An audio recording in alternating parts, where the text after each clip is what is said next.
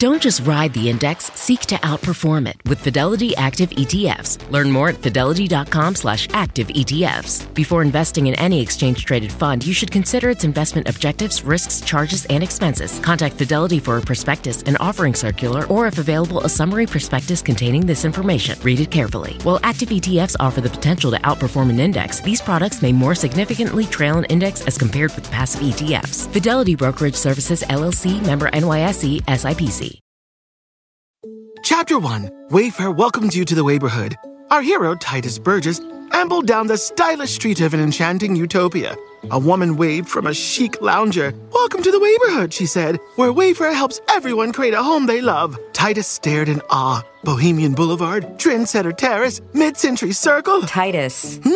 you're reading the Wayfair catalog. Oh, you'll love Chapter 2. Wayfair's fast and free shipping saves a potluck. Wayfair, every style, every home.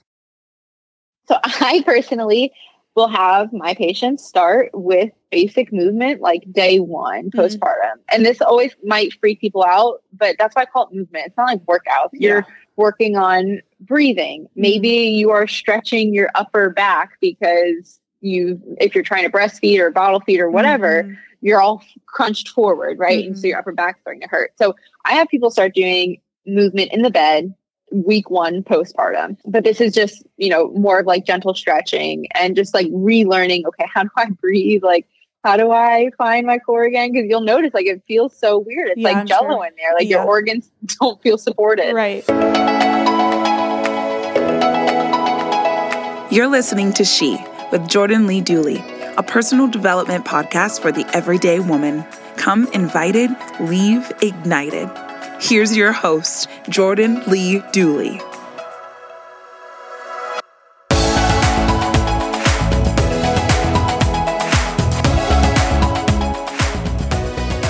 Hey, Dr. Mae, welcome to She. Thank you so much for having me. I'm really excited. Yes, so excited to have you here. Okay, so this is a topic I have been personally learning about quite a bit. We're going to talk about pelvic floor health and things like that. But before we dig into some of the nitty gritty, can you first just share a little bit of your background and what you do? Yes. So I am a physical therapist, but I specialize in treatment of the pelvic floor. So in physical therapy school, we actually don't really learn much about the pelvic floor. Shocking, mm-hmm. right? And you kind of have to do your own treatment and education on your own through accrediting academies. So I've done specialization through a separate academy after completing physical therapy school. So yeah, I've been wow. doing this for about almost five years now. And okay. I've kind of been a fitness girl my whole life, though. Yeah, well, that's really interesting that you don't learn about that in in um, physical therapy school, but it kind of makes sense. And I feel like I don't know if this is true across the board, but I feel like most people don't really think about pelvic floor until they think about having a baby. Because for me personally, I was like, yeah, I don't need that. And then I started like peeing when I sneezed, and I was when I was pregnant, and I was like, okay, maybe this is a thing I need to like explore a little bit. So let's start with just a very yes. basic question of what is the pelvic floor? Why should we care? Why is it important? yes, uh, the pelvic floor. We I shouldn't say we didn't learn anything about it in school. We had two very small lectures, kind of just like, okay, here's the here's the pelvic floor, and if you mm-hmm. want to learn more about it, like do something after school. Mm-hmm. But pelvic floor, pretty much, they're just a group of muscles. If you think of like a bowl. They're kind of like the bottom of the bowl mm-hmm. of your core. And so they work as like a hammock to support your pelvic organs. Mm-hmm. They play a role with bladder and bowel health, sexual function, and obviously supporting your baby. So uh, the best visualization is thinking of them just like a hammock mm-hmm. or sometimes I'll say like a trampoline. So, mm-hmm. you know, the trampoline lowers as the weight is increased on the pelvic floor and then it kind of rebounds as weight is lifted off the pelvic floor. But they're made up of the same muscle fibers as the rest of your body. So just think of them like another part of your body, another mm. muscle.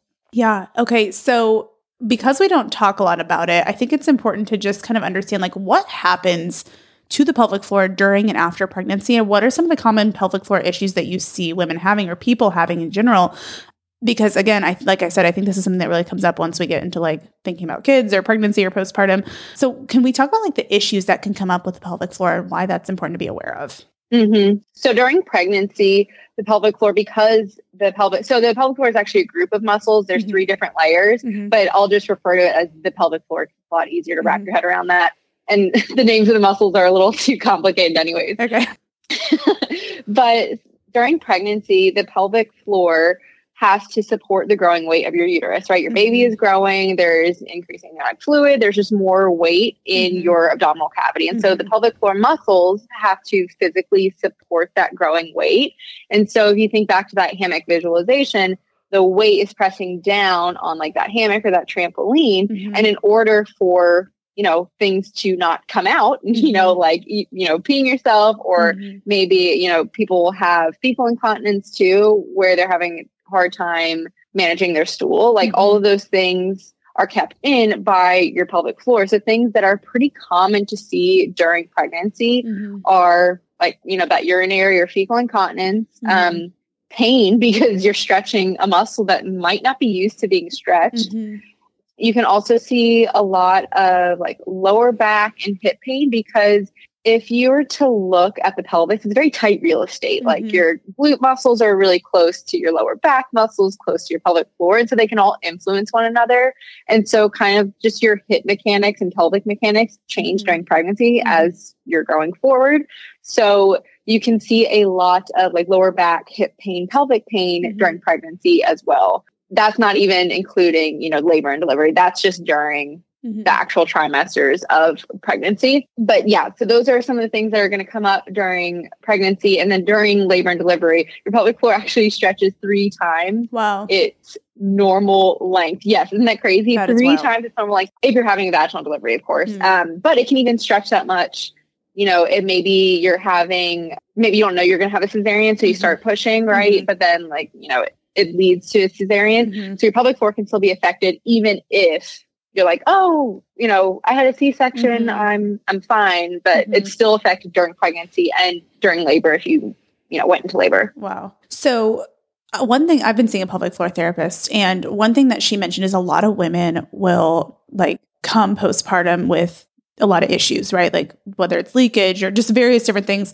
And one thing she said is like, I wish sometimes I wish these women would have like been able to come to me during their pregnancy or prior to to kind of do some things preventatively. And so I'd love to hear your thoughts on Mm. like how can that be beneficial and what can we do to like strengthen or improve our pelvic floor health prior to like a labor and delivery type situation that can stretch it and, and make it, you know, maybe even, I don't know if it weakens it, but, you know, where we then have the postpartum issues.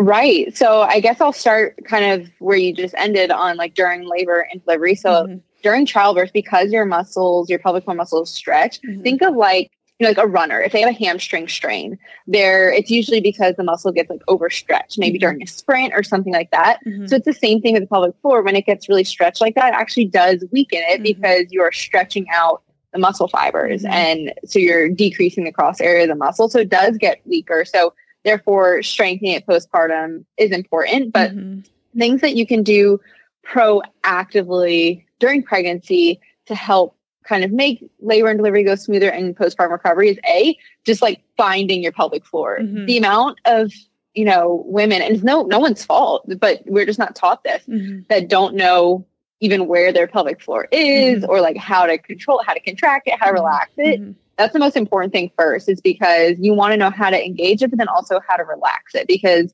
when you are delivering vaginally you want to be able to actually relax your pelvic floor in order for the baby to come out because if your mm-hmm. pelvic floor is really tight it's almost like baby's hitting a brick wall kind of. So yeah, you actually need to be able to relax your pelvic floor mhm, to allow baby to go through but you also want it to be strong enough during pregnancy that mm-hmm. you don't develop you know significant pain because mm-hmm. all of a sudden you're pressing down on a really weak muscle. Mhm, so it's the same as any other muscle in your body. Like you want to have full range of motion of a muscle but you also don't want it to be so like stretched out that it becomes weak. So you Mhm. want to have a good balance of strengthening and relaxing it. So mhm, first find your pelvic floor. Mhm, then so you know how to contract and relax it. And then work on connecting with it while you breathe because and we can talk a little bit more about this but breath Mhm. work is the really foundational aspect of pelvic floor work because that's really when you're engaging it the most or relaxing it so once you've found it then incorporate it into just like your regular activities like your regular strength training your regular act form of activity that you like to do mhm, during pregnancy because just the more that you're aware of it, the more that you'll see, oh, I'm accidentally like clenching my butt all day, like I'm Mhm. squeezing my pelvic floor all day. Let me Mhm. relax it, or mhm, vice versa. So, yeah. uh, yeah. That's- really just trying to find it first. Yeah, that's so important. I, I think it's a really good first step because it's true. Like some people don't even know where that is, and they start thinking about like, how, what do I do? You know. And then the next thing I want to ask about, which is kind of in tandem to this question, but I feel like the only thing, like if you Google anything about pelvic floor, or you know, listen to maybe your mom or your grandma or something, you hear a lot about Kegels. Oh. Like that's the thing we get told, and so especially when it comes to pelvic floor health. So I'd love if you can kind of explain what are these and when or when not should we, you know, when should we be implementing or when should we not be implementing that? Because I think what you just shared about like breath and being more aware of where it's at and certain things like that, you know, that can also be helpful. So I just want to know like, let's explain what Kegels are first and when to implement them, when not to, and maybe what other strategies could be even more helpful. Yeah. So the Kegel or Kegel, I never know how to pronounce Yeah, I don't it. either. Some people say Kegel, some say Kegel. I think it depends on like what part of the country you're in. Yeah. So I will say Kegel, but Okay. it doesn't matter. It is a pelvic floor contraction. It's only named after it's named after um, a physician who decided that he was going to study the pelvic floor and how it contracts and relax. So that's the only reason why it's called Kegels because named after him.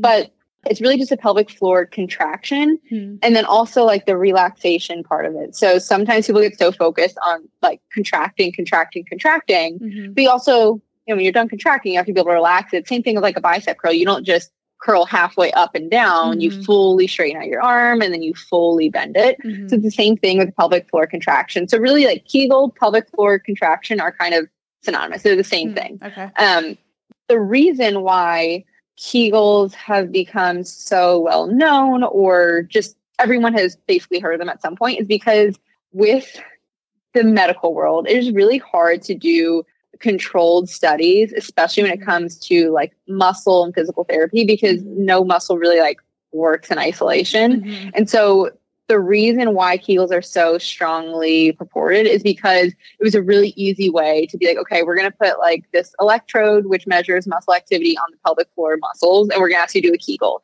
And we're going to see like, oh, does that, you know, help to, you know, strengthen the pelvic floor? And Mhm. can that help with incontinence or something like that? Mhm. And yeah, because you're using the muscle and so you're getting Mhm. it stronger. But more and more what they're realizing is that Kegels, no muscle works in isolation. So Kegels won't necessarily fix everything because Mhm. pelvic floor issues can arise from not just maybe weakness in the pelvic floor, but poor core management or Mhm. intra-abdominal pressure management. So the way that you breathe, like if you're accidentally you know, holding your breath Mhm. while you are doing a really heavy lift, that can actually impact your pelvic floor and maybe cause incontinence. So it wasn't necessarily your pelvic floor's fault, it was the fact that you were holding your breath. Mhm. So that's kind of where the pelvic floor world is moving on to now is that okay, like Kegels aren't, you know, it's good to know how to contract a muscle, right? Like Mhm. we we should all learn how to be able to contract it, how to do a Kegel Mhm. and both parts, the contraction relaxation, but Mhm. that's not the be all end all. Like when you go to pelvic floor therapy, that shouldn't be all you do. It's like, oh, Mhm. here's some Kegels and see you next time. Mhm. It's really about how does the pelvic floor work with the rest of the body. Hmm. Yeah, that makes so much sense. I think I think that's important to understand. I feel like when I learned that it's not just like do some Kegels and you'll be good, or Kegels or however you pronounce it, uh, it was like, Yeah. oh, that is so eye opening. Like there's so much more to this, and while it can be a helpful thing to implement, you know, in certain situations, just like defaulting to that and not really knowing what you're doing really isn't probably the most effective thing to do. So I'm thankful the way you explained Right. that. Yeah. Um, yeah. And like some people, oh Oh, go ahead. You're good. Keep going. You're good. Yeah. some people actually will start doing Kegels. And if you already have like a really tight Uh-huh. pelvic floor or like overly active pelvic floor and you do Mm-hmm. like heavy contractions on top of that, it can actually make it worse. So I get a lot of that too from patients who are like, I was doing my Kegels and it actually made things worse. Yeah. So yeah. well, no, that's literally like so true. Because I remember when I started seeing my pelvic floor therapist, she was like, "You have so much restriction, and your pelvic floor is so tight that like we need to like release some of that restriction first. And so I'm like, "Oh my gosh, if I would have started doing these, it probably would have just made it worse." So it's really fascinating. It's almost like you need to kind of understand the state of your pelvic floor. Which would you say like the best way to do that is to see someone who can evaluate it, or what would you say if someone's like, "I don't know if my pelvic floor is tight. I don't. I have no idea." Right. I mean, yeah, gold standard is to just go ahead and see a pelvic floor therapist. But obviously, not everyone has access to that. Pelvic mm-hmm. floor therapists are usually in such high demand because there's not many of us. Mhm. Um, so sometimes wait lists can be really long. So what I'll try and tell people is a like take note of like your symptoms. See if like you have any symptoms, like write them all down. Mm, and then you know just like sit somewhere where there's not a lot of distractions and try to like when you inhale try and relax your pelvic floor think of like visualize a trampoline lowering and then you exhale try and lift up and in and depending on which of those movements feels easier like you're like oh Mhm. yeah i can feel it relax Mhm. but like i cannot feel it contract Mhm. that gives you a good indication of like the status of your pelvic floor vice versa so Hmm. sometimes you can kind of troubleshoot it without seeing someone. But yeah, gold standard is definitely just try and see someone. Yeah, that's great. Okay, so I want to talk a little bit about pregnancy and movement briefly, just as we're talking about even some of the like maybe proactive things we can do or whatnot for our pelvic floor. But I think a lot of women wonder Yeah. if weightlifting and cardio are safe in pregnancy or if you can still work out your core. Can you share a little bit about r- what research says on this and if there's any modifications that really need to be followed to best support, you know, your muscles and pelvic floor and things like that in the process, like as you're working out and trying to be active in pregnancy? Yeah. A lot of the old recommendations. So you'll hear me refer to ACOG, which is the American College of Obstetricians and Gynecologists, and they kind of just summarize all of the Hmm. good literature and put out these statements every couple of years of like, here are the updates, things that you Mhm. should do, shouldn't do. And over the years, they have pretty much said, yeah, any like restriction that we that we said in the past of weightlifting, you Mhm. can't do more than 20 pounds, Mhm. we're like retracting all that. Mhm. There's not really a limit that is shown in the research that Mhm. is negative on the pelvic floor. Now, Mm-hmm. obviously, if you've never lifted a weight in your life Mhm. and then you get pregnant, Right. do I recommend doing, you know, a back squat with a barbell? Probably not. That's Mhm. probably not where you should start. Mhm.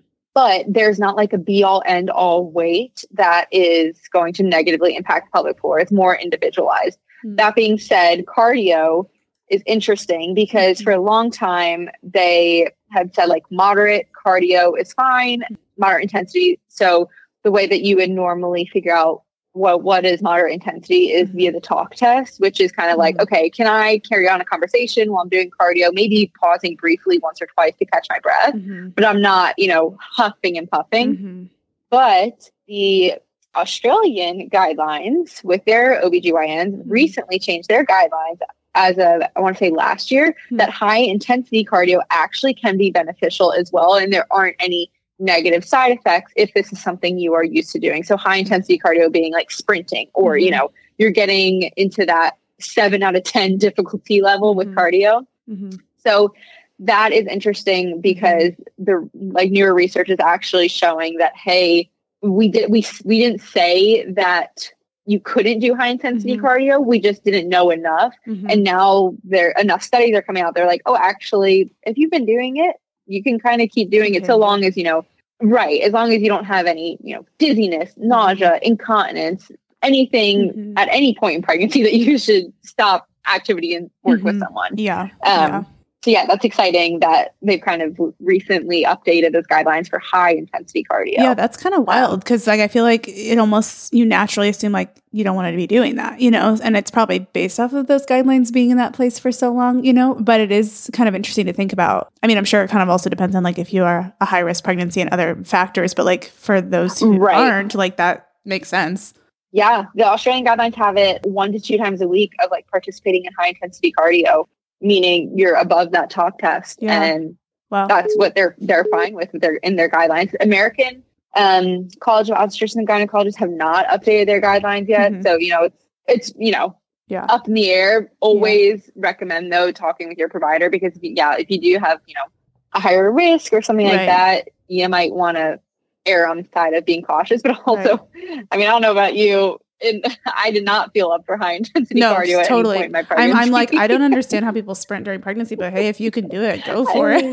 I'm like, yeah, like me and a it. power walk are like where we're at at this point. Yep, I feel you on that. well, and I also think I think there's something to be said about that to, though too, because while something might be okay or allowed or in a guideline, like you also, I think the most important thing is like listen to your body. You know, like I think that's ultimately what what it comes down to. Like if your body's saying absolutely not, you don't want to over push yourself. Your body's trying to grow a human, so it's like do what you can. And Right. Just because you're allowed doesn't mean Yep. you have to. You know. So, um, yeah. Exactly. Yeah. That's good. Okay, so speaking of movement, though, I think this is I want to shift gears a little bit, but still relevant. I want to talk about what daily movements you would recommend to help women, you know, prepare for labor and birth. Is there anything that you would say, like, these are some habits or some things to implement to help prepare your body for labor? I would say some of the best movements are your classic like weightlifting movements. And that doesn't mean you have to be like in a squat rack with Mhm. barbell. It means you can be at Mhm. home with weight or even not weight. But Mhm. squats are actually really good because at the bottom of a squat, actually you lengthen your pelvic floor Hmm. and you open up what's called the pelvic inlet, which is kind of the top part of your pelvis where the baby needs to Hmm. engage first, like that lightening, what people will say, you know, around like Mhm. 37, 38 weeks. Like, oh, like I feel like my baby dropped. So that's where the baby enters the pelvis. Mm. Um, deadlifts or like any sort of hinge movement, so like a hip thrust or a glute bridge, Mhm. that helps to open up the bottom part of the pelvis, so the pelvic outlet, which is where baby, uh, you know, exits the Mhm. vaginal canal. Mhm. Um, if you're having a vaginal delivery, but even if you're not having a vaginal delivery, you like you know you're going to have a C-section. These movements still help to mm, ensure that your pelvic floor has good length and good strength Hmm. because you still need that postpartum to Mhm. recover because yeah your pelvic floor is still affected throughout you know however long your pregnancy is Right. 40 right. weeks Yeah. um so squats deadlifts or hinge movements so like Mhm. the glute bridges hip thrust that sort of stuff Mhm. um a lot of people kind of miss out on some of the small stability work so Mhm. working the inner thigh muscles are really important because your inner thigh muscles actually have um, attached at the same point on the pelvic structure, like the bony structure, as the pelvic Huh. floor. So they kind of share attachments. Interesting. And so, yeah, it is interesting. So, the if a lot of people might have weak inner thighs, it's usually affects the pelvic floor because Mhm. those muscles are so closely related that if you know if the inner thighs are just like shutting off, Mhm. I mean they don't really shut off, but if they're just like not helping Right. out as much as possible, right. The next closest muscle might be your pelvic floor. So all of a sudden there's like extra stress Right. on the pelvic floor. Oh, And so, yeah, so it, they're just, they're neighbors. And Yeah. so if you have a really, you know, really, really strong, good strength of the inner thighs, Mhm. then maybe your pelvic floor can kind of just relax and not feel like it needs to overwork. sense. Mhm. Yeah. So, interesting. yeah, Good to know. I'm like, okay, I'm taking notes. take notes. Really just like, you know, body Mhm. Strengthening is the most important. Mhm. Um, you know, but lower body is obviously going to be impacting the pelvis the most, but just trying to be symmetrical in your Mhm. movement. So not trying to do too much of one thing, Mhm. you know, everything in moderation. yeah. trying totally. to get all planes of motion of the lower body Yeah. is is really helpful to do it all throughout pregnancy. Yeah, that's good to know. Awesome. Okay, one other question I have that's kind of related to that is specifically about birth because I've started to learn a little bit Yeah. about this. So I'd love if you could speak to it in terms of what would Mhm. you say are the bo- the best and the worst birthing positions specifically for the pelvic floor, not just like opinion of like what's the best and worst, but like what actually affects the pelvic floor positively or negatively during birth and what positions, you know, are best or worst. Yeah. There is quite a bit of research on this and it all kind of varies, but everyone is in agreement that the lithotomy position, you know, the traditional on your back, Mhm. feet up in the stirrups, like Mhm. you're flat on a hospital bed, Mm-hmm. is the worst for the pelvic floor. Mhm. Um, it is, That you know, all the learned. research articles, yeah, pretty much are all in agreement that this does not support the pelvic floor for a variety of reasons. Like if you were to even just like, you know, look when you are Mhm. lying down on your back, like your vaginal opening is actually almost pointed up, Mm, like towards the ceiling when your legs are bent like that. yeah. Um, as well as having this the knees out really wide Mhm. actually closes the pelvic floor. And so all of the, you know, studies are in agreement, lithotomy, try and avoid it if possible. There are still things that you can do um, in terms of like breath work or slow pushing Mhm. or perineal massage to kind of help the pelvic floor. Mhm. Um, but try and avoid that one if possible. Mhm. Other ones that are friendlier for the pelvic floor and will reduce rates of um, grade three or four tearing. So Mhm. tearing can be from grade one to four, 4 Mhm. being the worst, one Mhm. being the least significant.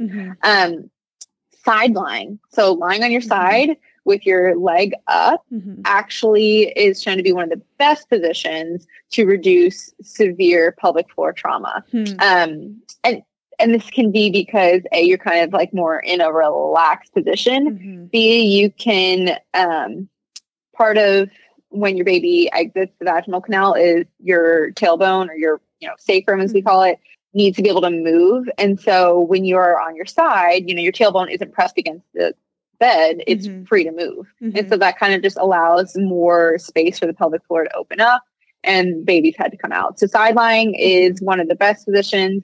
Upright positions, such as like squatting or standing, Mhm. do reduce the rate of like grade three and four, but can increase. This is getting to the nitty gritty. Yeah, no, we want it. Tell us the nitty-gritty. don't mind me. Yeah. No, tell us everything.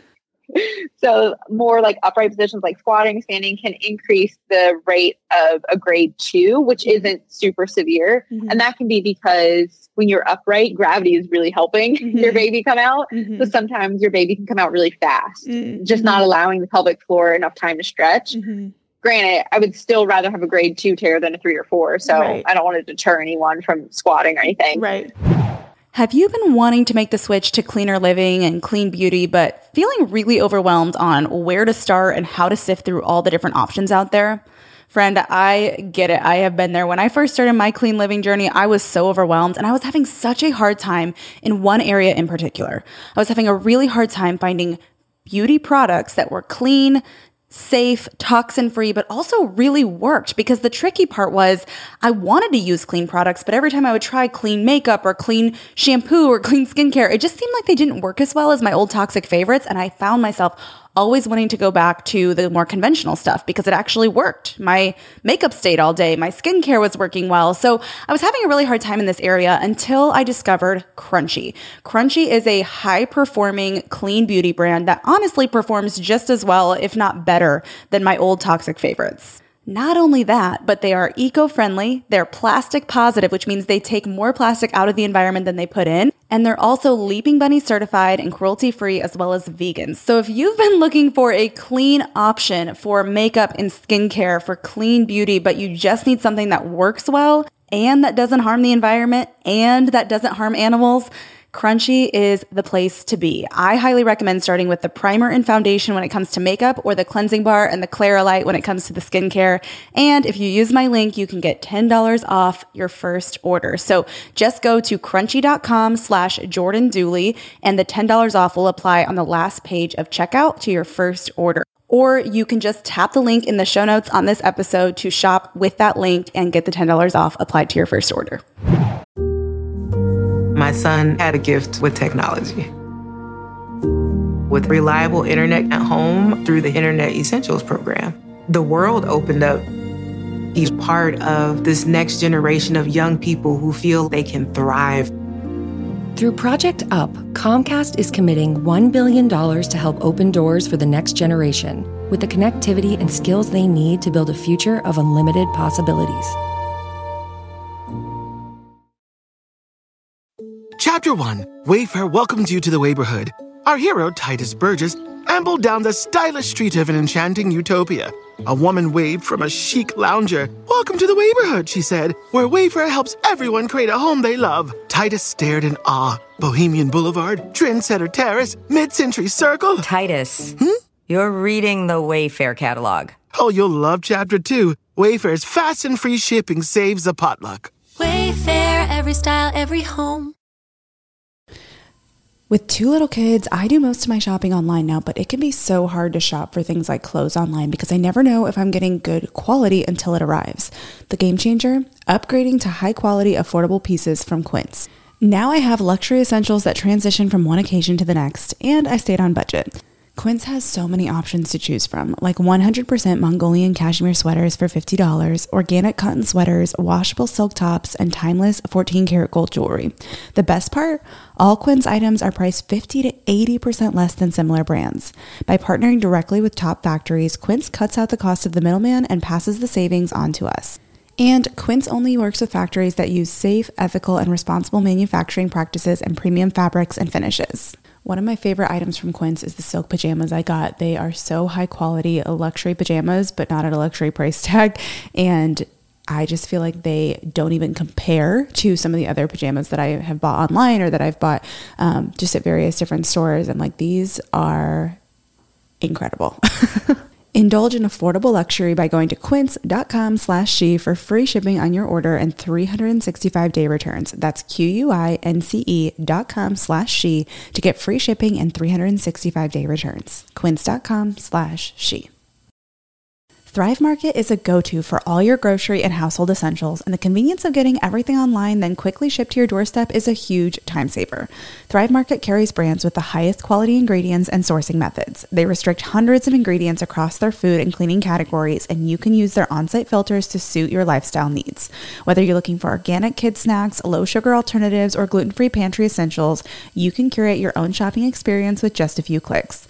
And when you shop Thrive Market, you are also helping a family in need with their one for one membership matching program. You join and they give. I use Thrive Market every single month. I get our dish detergent, dish soap, and various other just basic household essentials that are low tox and non tox ingredients. And it is the easiest way to get all of my favorite clean items sent right to my door at an affordable price, I should add.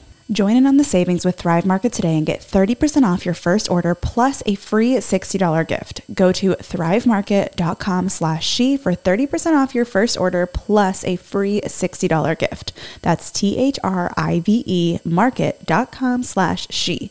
thrivemarket.com slash she. And is part of this Uh, is something yes. I heard similarly, and I'd be curious your thought on this. So when you are like on your back and your like legs are in stirrups and like pulled back really tight, that's really making your pelvic floor like really taut, kind of like you said, like it can that increases your risk of tearing. Would you say squatting is kind Yeah. of similar because you're in a somewhat of a similar position, but the difference is you have gravity on your side and something like I, I, I feel like that was just explained to me similarly. Like the reason it can increase the risk of pelvic floor, or I'm sorry, not pelvic floor, the the grade two tearing is partly like you said because it comes out faster, gravity, etc. But also because sometimes depending on your squat position, it can also like make that pelvic floor more taut or more like longer or whatever. Is that true? Accurate? I'd be curious your thought on that. Yeah. So when your knees are really wide, which is a Mhm. lot of time what people do when they're in a deep squat, is Uh-huh. like knees are out really wide. Yeah, that actually closes the pelvic floor. Right. And you can kind of like visualize this in a mirror. Like if you were to see a ballerina point their toes like all the way out, like Mhm. um pigeon toed, you can kind of see like your butt cheeks get a little clenched. Mhm. Like things look smaller there. Yeah. But then when you point your toes in towards one another, it actually is nice and wide Mhm. back there in your pelvic floor. So yeah, if you're squatting with your knees really wide, then yes, once again, that can Mhm. decrease the space in the pelvic floor, which can potentially increase the rate of grade two tears. Mhm. If you squat with your knees a little closer together, that could be more beneficial. Mhm. It's so Um, wild because it seems so opposite. You would think like open your legs as far as possible and like stretch everything, but it's like that can actually restrict, which is crazy. Yeah, if you Google um like uh, knees together pelvic floor, there's a really good bony like model like video where you can see what the pelvis is doing when the Hmm. knees are together, knees wide, and that like usually is a light bulb moment for so many people. Oh, They're like, wanna that "Oh, that, makes so much sense." Yeah. Huh. That's I mean, this is really good to know because I think we I feel like the the assumptions are either you're gonna lay on your back and your legs are gonna be hiked up or you're gonna squat. Those are your options. And I think hearing about like Yeah. side lying and other options is important. I, I mean, like as for me, like preparing for a birth, and I think so many people, I think it's so important to be aware of that. So and even just like how Yeah. each position can affect your likelihood of tearing, you know, more severely or less severely, et cetera. So yeah, that's so good. Yep. Um, okay, briefly, I'm kind of moving in like the order of like first, let's talk about pregnancy, let's talk about birth, but I also want to talk a little bit about postpartum in the pelvic floor. What guidelines Mhm. do you have for movement that you recommend following birth, like after you come home with the baby? Yes, this can be where I get a little, uh, maybe a little frustrated with the current guidelines because there really aren't. It's like six weeks, do nothing. After six weeks, do everything. Figure it out. Um, so I personally will have my patients start with basic movement like day one Mhm. postpartum. And this always might freak people out, but that's why I call it movement. It's not like workouts. You're working on breathing. Maybe you are stretching your upper back because you if you're trying to breastfeed or bottle feed or whatever, Mhm. you're all crunched forward, right? And so Mhm. your upper back's starting to hurt. So I have people start doing movement in the bed week one postpartum. Mhm. Um, but this is just, you know, more of like gentle stretching and just like relearning, okay, how do I breathe? Like, how do I find my core again? Because you'll notice like it feels so weird. It's Yeah, like I'm jello sure. in there. Like Yeah. your organs don't feel supported. Right. Um, so usually doing that for the first two weeks and then from weeks two to six your body i mean there's a reason why they say six weeks and that's because mm-hmm. your uterus is shrinking back down so usually by about six weeks your uterus is at a pretty close level to pre-pregnancy mm-hmm. size or for if you had a c-section it usually takes six to eight weeks for your incision to heal so like that, mm-hmm. that's kind of the reasoning behind that six-ish week mark mm-hmm. however movement, mm-hmm. like contracting your muscles, actually helps to accelerate your healing mm-hmm. because you're getting blood flow to the area and blood flow helps to heal muscle. Mm-hmm. So from weeks two to six slash 8 mm-hmm. then is when I have people start to integrate a little bit more movement. So maybe now we're doing some body weight hip strengthening, like mm-hmm. a leg lift or like a what's called, you know, like a bird dog, or if you've mm-hmm. heard of some of those movements before, you can do some of those like body weight movements from weeks four or from weeks two to six, eight ish. Mm. And then usually once, you know, your incision, if you've had a cesarean delivery or if you had any sort of stitches after perineal tearing, after those have all healed mm-hmm. um, and your bleeding has stopped, mm-hmm. that is when I like to implement resistance via either bands or dumbbells. And so this can be right at six weeks for some people. Maybe it's a little, maybe it's five weeks, maybe it's eight weeks. Mm-hmm. Um, but typically, I want the bleeding to have stopped or at least super duper minimal. And you're obviously, you, you don't want to have any open wounds right. when you're starting to increase your activity. Right. So then from that point on, let's just say six weeks, you are doing resistance training. Mm-hmm. And this should be like slow, gradual progressive resistance training and should be low impact. So mm-hmm. not getting back into, you know, burpees mm-hmm. or squat jumps or anything high impact mm-hmm. because you're pretty much having to retrain your body of how to move without having a baby in you now mm-hmm. again. You're like, mm-hmm. oh gosh, my posture, like I gotta, you mm-hmm. know, get back to my pre-pregnancy posture and all of that. So at least for, you know, four to eight weeks of general full body strength training um, with, you know, an increased focus on core rehab, not meaning like crunches or sit ups. It's mm-hmm. usually later on, it's more advanced, but back to those like bird dog movements or mm-hmm. leg lifts. Um, some of the things that you might traditionally see if you're just scrolling Instagram. Yeah. And then after you do, you know, four to eight weeks of low impact strength training, then you might be able to start implementing, you know, relearning how to jump, mm-hmm. um, relearning how to like absorb force mm-hmm. With not just your pelvic floor, but your full body mm-hmm. before you would go into higher intensity activity or running. I think a lot of people mm-hmm. want to start running right away because a sometimes it's a really good stress reliever for mm-hmm. people. And I mm-hmm. totally get that. But your your pelvic floor and core is just not ready at six weeks for any of that. So I usually recommend waiting at least three months some people three to six months. Mm-hmm. It totally can vary, mm-hmm. but I would say bare minimum three months, unless, of course, there's always exceptions. You know, mm-hmm. I've worked with some professional athletes who've gotten back before three months, but like they mm-hmm. were working with a pelvic floor therapist, you know. Yeah. We were doing appointments every single week. So, mm-hmm. you know, always exceptions, but that's a basic guideline. Yeah, that's good. And I appreciate the way you kind of broke that down too, like from day one to several weeks later, months later, because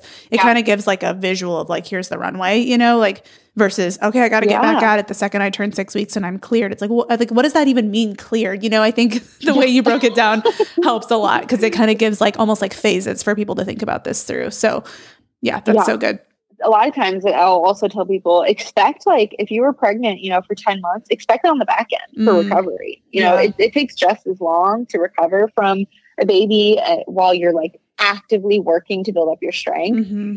So don't feel bad if, you know, you're still at like six, seven months postpartum and you're like, things still don't feel the same. I still mm-hmm. don't feel mm-hmm. back to my, you know, pre pregnancy strength. Yeah, it's not good. just physically like your body, but like hormonally too. Mm-hmm your hormones are, really impact your ability to build muscle. So yeah. don't don't get down on yourself if you're still not feeling yeah. Like yourself seven eight months postpartum. Yeah that's good. I think we all need to hear that. I know i'm going to need to hear that so thanks for that.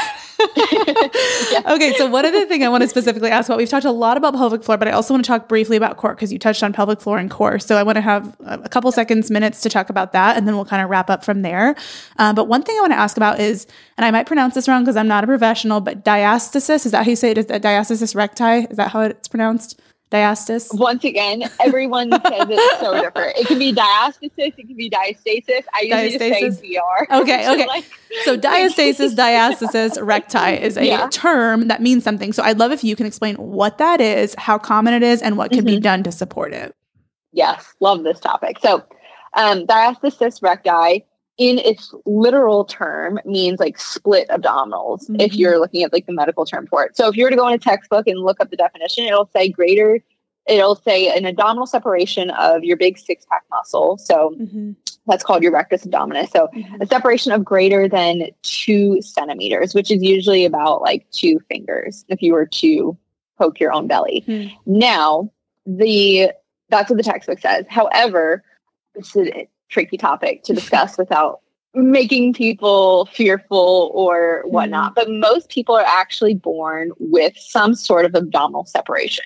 Hmm. If you were to peel away your skin and all the fat and just get down to the muscle, the, your abdominal muscle, that six pack muscle, there it's not actually like one Mhm. muscle. It's split Mhm. with tissue down the middle. It's called the linea alba, and that's like this stretchy connective tissue, and it has a purpose because it your abdominals need to be able to expand Mhm. for things like breathing. Like when you inhale, your belly needs to be able to expand. Mhm. Um, when you eat, like when your stomach grows, like if you had a big meal, like your belly stretches out a little bit. And then when you have a baby, like you need to be able to stretch out your abdominal muscles. So a lot of people, um, research has shown that a normal variation is anywhere from zero. So like some people maybe don't truly have a gap and that linea alba is really, really small, Mhm. all the way up to three centimeters. Hmm. So some people are born with that natural abdominal separation and they maybe don't realize it. And then postpartum, obviously, you know, they've done all the research, all the Googling, and they're like, oh my gosh, I have a three finger abdominal separation. What am I going to do? Mhm. But they might have actually been born with that beforehand. Mhm. So going back to like how common it is, how prevalent, just know that normal variation is from zero to three centimeters. Mhm. But during pregnancy, most women by the third trimester have exceeded that two centimeter textbook definition of abdominal Mm. separation. And that's that's like a physiological adaptation to allow your baby to grow. Otherwise your muscles would start like tearing Mhm. because they couldn't stretch. So most women have greater than two centimeter finger or two centimeter abdominal separation by the third trimester, meaning they technically have Right. diastasis. Okay. Now, what I like to refer to is like a um, like a pathological diastasis, meaning like it's a dysfunction. Like there, you have pain with it, or like true weakness. It's not just like your abdominals are separated because you were born like that. So most people have it by the third trimester. It doesn't mean like, oh, let me just do all the core work or not modify Mhm. anything because I already have it, whatever. Because you Mhm. don't want to make it worse, Mhm. right? When you have tissue that is stretched out, Mhm. it makes it weaker. So you don't want to be putting excessive pressure against the tissue that's already weakened because you can make it worse than it already is. Right. Right. If now, when you look on the thing, um, postpartum side of things, most women like that tissue should go back to its normal state by about eight, 10 weeks. It kind of varies a little bit, but it will typically go back Mhm. to its normal state if it hasn't been maybe excessively stretched out during pregnancy. Like if you were just completely ignoring all signs Mhm. of coning, which is a sign that you're stretching out too much. So, Can you see that during pregnancy, or do you only see Oh. that postpartum, the coning? oh no, you can see it 100% during pregnancy. Um, Huh. Once again, not trying to send people down rabbit holes, but if you Yeah. Google like coning during pregnancy, you'll see it literally, it truly looks like down the middle of your abdomen, Huh. there is this like little bulge of your skin, like your muscle. And that's because you are putting pressure against really thin tissue and it's Uh-huh. stretching outwards. Huh. Yeah, you can see that during pregnancy and then you'll see it postpartum as well. So Hmm. It, most people it should resolve, you know, Mhm. start your tissue should start to go back to its normal state. Mhm. However, if you have excessively stretched it during pregnancy, that's going to make it hard. Or Mhm. if you try and jump back into things really fast Mhm. postpartum Mhm.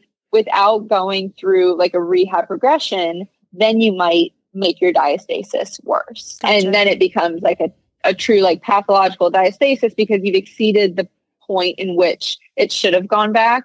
Mhm. So now you're three, four, five months postpartum, and you still have this like large abdominal separation because you didn't actively work to start kind of like build your core from the uh, foundation up. yeah. Okay. So I know that's kind of like a convoluted answer, No, but it's helpful. but I think so many people think like it's really easy if you were to just say, oh, you know, I have greater than two centimeter gap, I Mhm. have diastasis. hmm But it's it's not just about how wide it is, but it's also about how deep it is. Like, Mm. can you actually engage your muscle? There's a lot of things that go into it. So I don't want people to freak out if they put their fingers in between their abs Mhm. and they can fit, you know, two fingers because I can fit two fingers Mhm. and and I don't have any dysfunction or issues. It's it's just the way I was made. Yeah, good to know. Okay. That makes a Yeah. lot of sense because I think you're right. It is something that, like, when you hear about it, you're like, oh my gosh, I think I have this. You know, it's like the context you provided is really important. So thank you for doing that. Okay. The last question I have is just like improving your core and your core strength after pregnancy.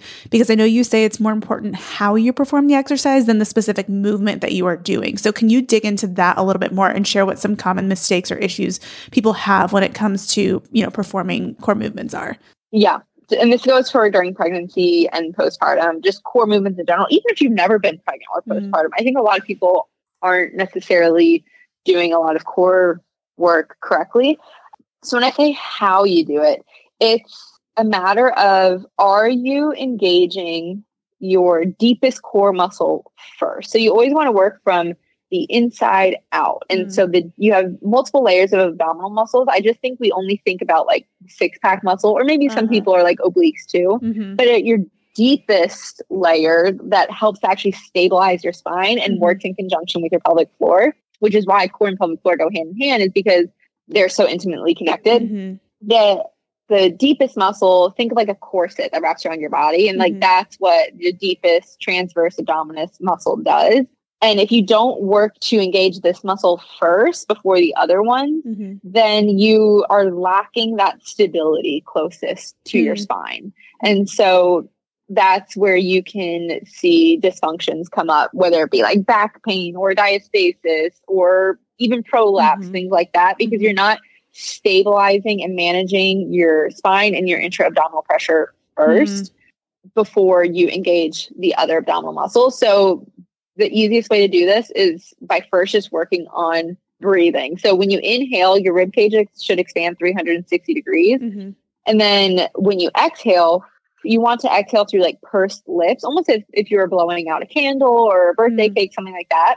And you want to think about lifting your pelvic floor up and in first, and then slowly working your way up as if like you're zippering up a jacket. So you work Mm. from like the lowest part of your pelvis and then work all the way up to your ribs. Hmm. And that's the order in which you should engage your muscles. And it's not like super intense. It's not like you are Mhm. doing, you know, a max effort. It's Right. ever so subtle. You start with a little contraction, engage all the way up, and it'll see if you look in the mirror, it'll be nice and flat. There's no like Hmm. one part of your abdominal muscles that are like bulging out. Mhm. And if you can learn how to engage your muscles that way from the bottom up, the deepest layer first, Mhm.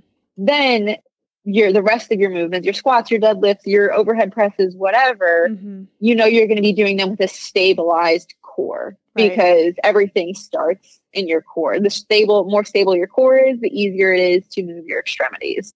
So that's why I say it's more important how you engage rather than what the movement is. Because for some people postpartum, if they have really, really good core strength and like can engage their core really well from the inside out, Mhm. they might be able to do sit-ups Mhm. sooner than Mhm. someone else who doesn't have that. Right. So that's why it's more about how you do it because someone might be at sit-ups eight, you know, weeks postpartum, not many. Mhm. um, maybe I should say like three months postpartum, Yeah. someone can do sit-ups and, and someone else is waiting towards like six months Mhm. because they are just working to better engage the deep core from the inside out. Mhm. So yes, there's a, still a certain progression in which you should perform your exercises, but the timeline is not always going to be the same for everyone. So it's more about how you do it, looking for that coning, Yeah. um, rather than oh, I can do it because I'm X amount of weeks Mhm. postpartum. Yeah, that's good to know. I love that guideline. That's so much more, I feel like, personalized than just I'm X amount of weeks. So I think that's so good.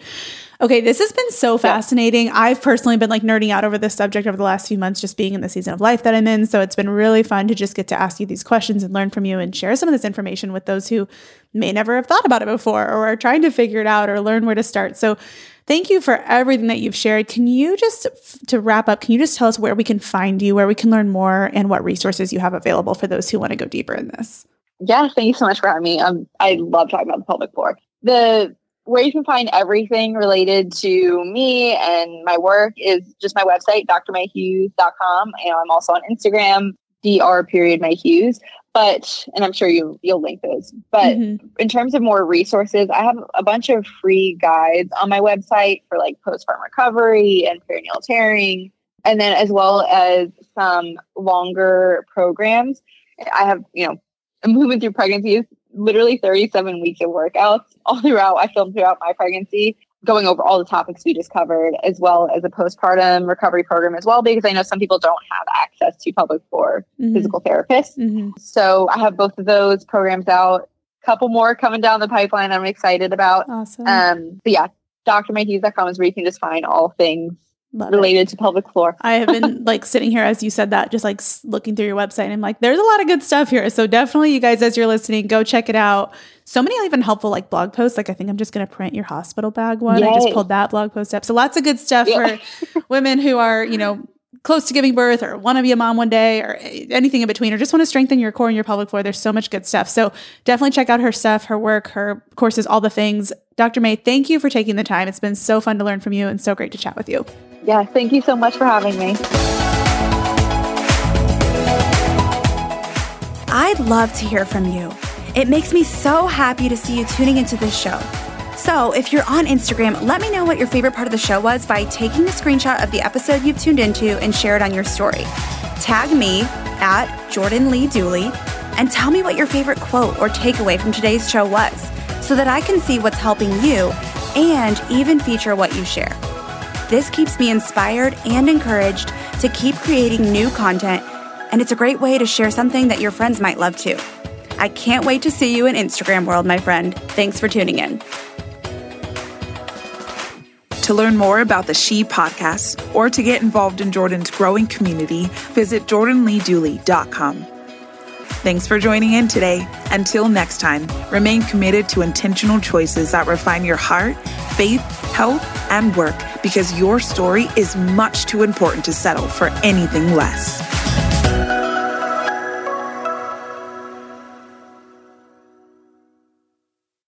Chapter 1 Wayfair welcomes you to the neighborhood. Our hero, Tituss Burgess, ambled down the stylish street of an enchanting utopia. A woman waved from a chic lounger. Welcome to the neighborhood, she said, where Wayfair helps everyone create a home they love. Tituss stared in awe. Bohemian Boulevard, Trendsetter Terrace, Mid Century Circle. Tituss, Hmm? You're reading the Wayfair catalog. Oh, you'll love Chapter 2. Wayfair's fast and free shipping saves a potluck. Wayfair, every style, every home.